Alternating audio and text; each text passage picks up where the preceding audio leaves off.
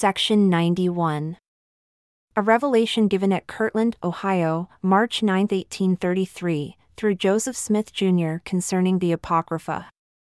Verily, thus says the Lord unto you concerning the Apocrypha There are many things contained therein that are true, and it is mostly translated correctly.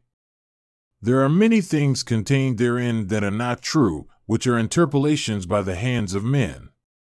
Verily I say unto you that it is not needful that the Apocrypha should be translated.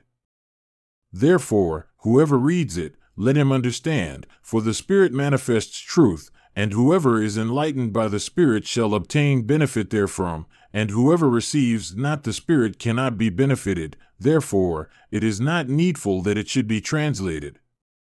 Amen.